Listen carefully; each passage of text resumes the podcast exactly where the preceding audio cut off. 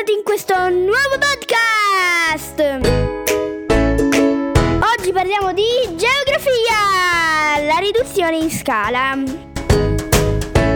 Gli elementi rappresentati sulla carta geografica devono essere rimpiccioliti in proporzione. Per conoscere le reali distanze su una carta geografica occorre saper leggere la scala di riduzione. Già capito che su una carta geografica il territorio deve essere notevolmente ridotto?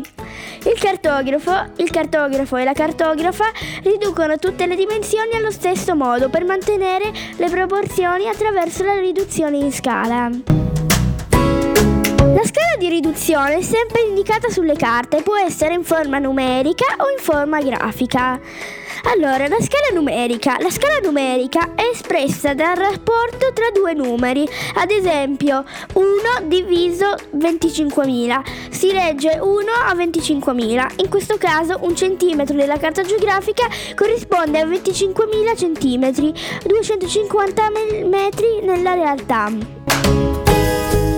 Vuoi sapere qual è la distanza fra, que- fra, due elementi su una carta geografica, misura la loro distanza con un righello.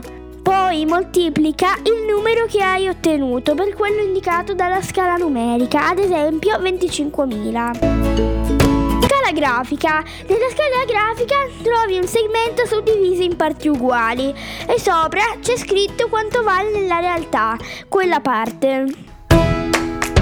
Carte a grande e piccola scala. Il cartografo e la cartografa scelgono di volta in volta quale scala di riduzione applicare alla carta in, alla carta in base a ciò che devono rappresentare.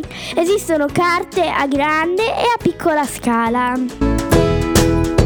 Le carte a grande scala, 1 a 500 a 5000 rappresentano una porzione piccola di un territorio e sono molto particolareggiate. Le carte a piccola scala, 1 su 5 milioni, rappresentano una porzione grande di territorio e sono poco dettagliate. Ciao amici, al prossimo podcast!